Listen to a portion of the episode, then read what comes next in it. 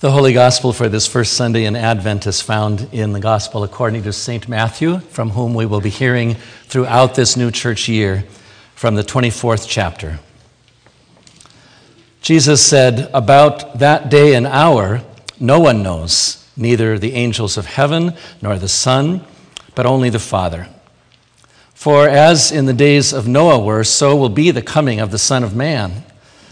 For as in those days before the flood, they were eating and drinking, marrying and given in marriage, until the day Noah entered the ark. And they knew nothing until the flood came and swept them all away. So too will be the coming of the Son of Man. Then two men will be in the field, one will be taken and one will be left.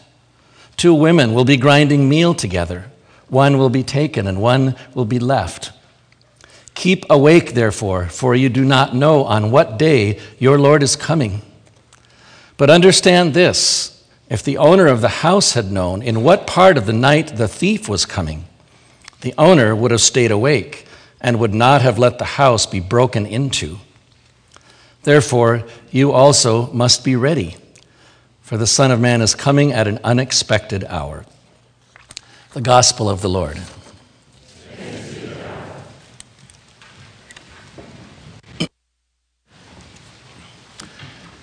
As we come to worship today, many of us are still savoring the goodness of Thanksgiving gatherings and the first signs of Christmas that are appearing in our homes.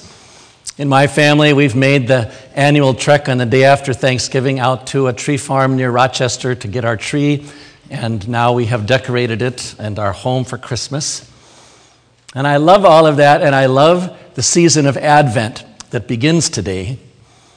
I just wish we had a little more time to savor it before getting blindsided by this gospel story that equates the coming of God with a thief that crashes into our house and steals our stuff. it makes me wish that I were out with all of those other Pacific Northwesterners for doing other things today.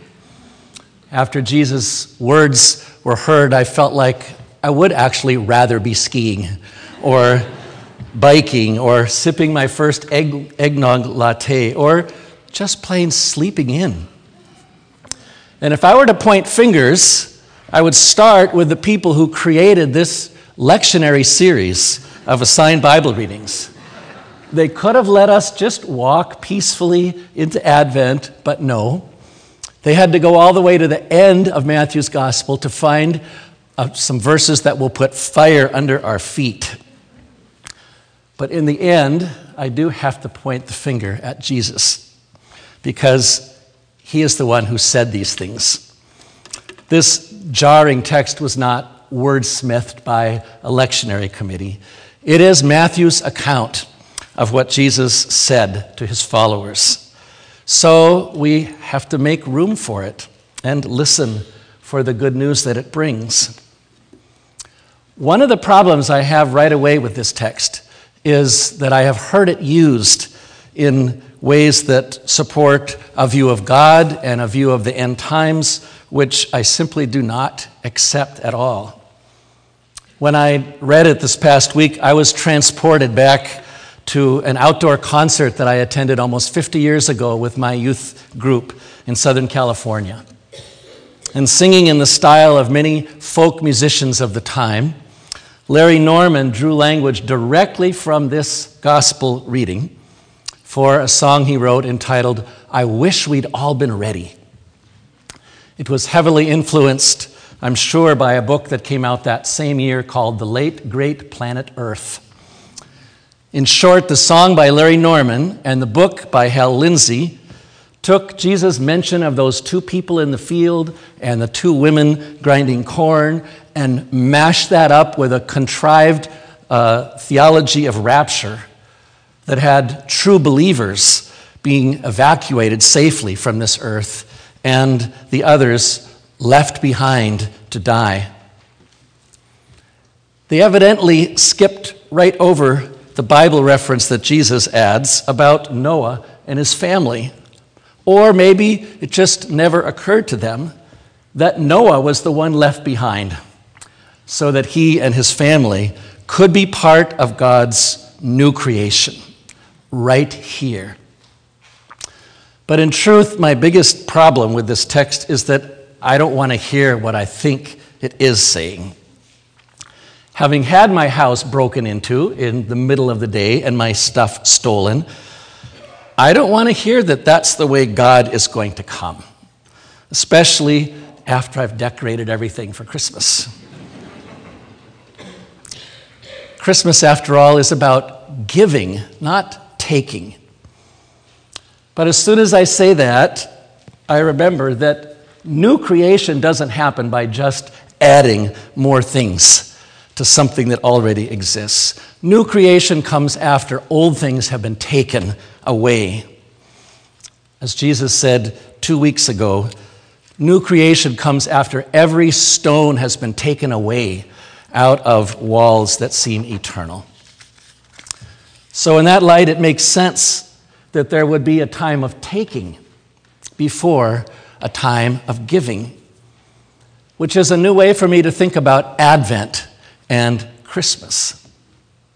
It's actually starting to grow on me, especially when I imagine God as the actor in all of this.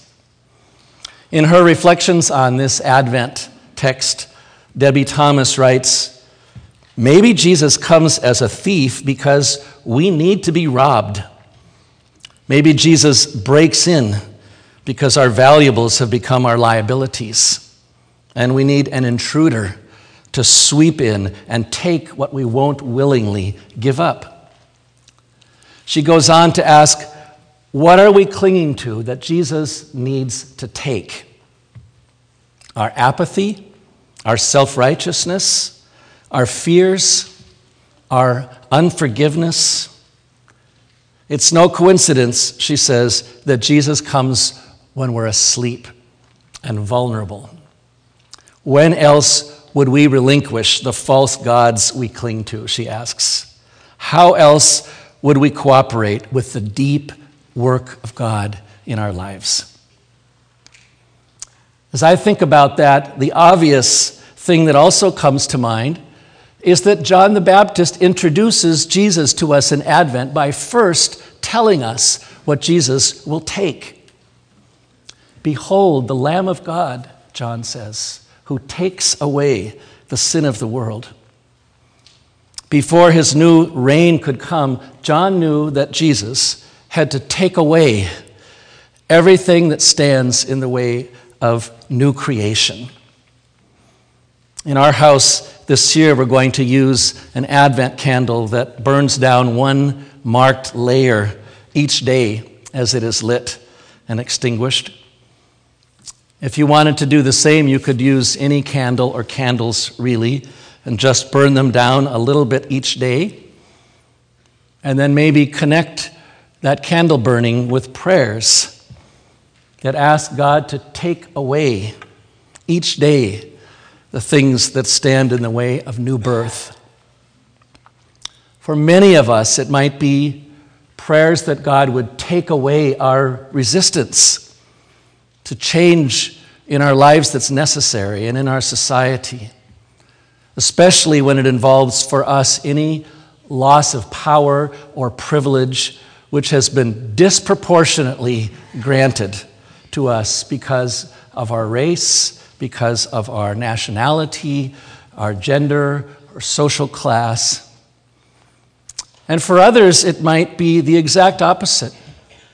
Advent prayers might be that God would take away the barriers that keep us from attaining basic human rights and privileges and from experiencing true equality within our society and within the world at large. For some of us, it might be prayers that God would take away the fear that holds us back or the anxiety that holds us down. A great number of us might also pray that God would take away the intense loneliness that we feel in these days of December, or the sadness, the grief that make a home in our souls at a time when everyone else seems to be experiencing joy and peace. In the end, the loving pursuit of God in all of this is new creation. It isn't just about taking, it's about taking in order that new life can be given. So, for the next 12 months, we'll remember not only what God takes, but in all of that, what God continues to give. And we'll remember that through our theme that comes from God's promise to us in the book of Isaiah, where God says, See, I am making all things new. I'm doing a new thing in your life. Do you not perceive it? God asks. There are glimpses of this already on this first day of the Advent season. We have not only this place to gather, we have a new colleague among us. We have a new hope given to us through these readings and through the songs and through all that we receive today. And as we welcome a new church year, it's something that gives us even more faith and courage that what God gives to us will finally be an openness, that we might open our eyes truly now in these days ahead to joyfully greet the new morn. Thanks be to God. Amen.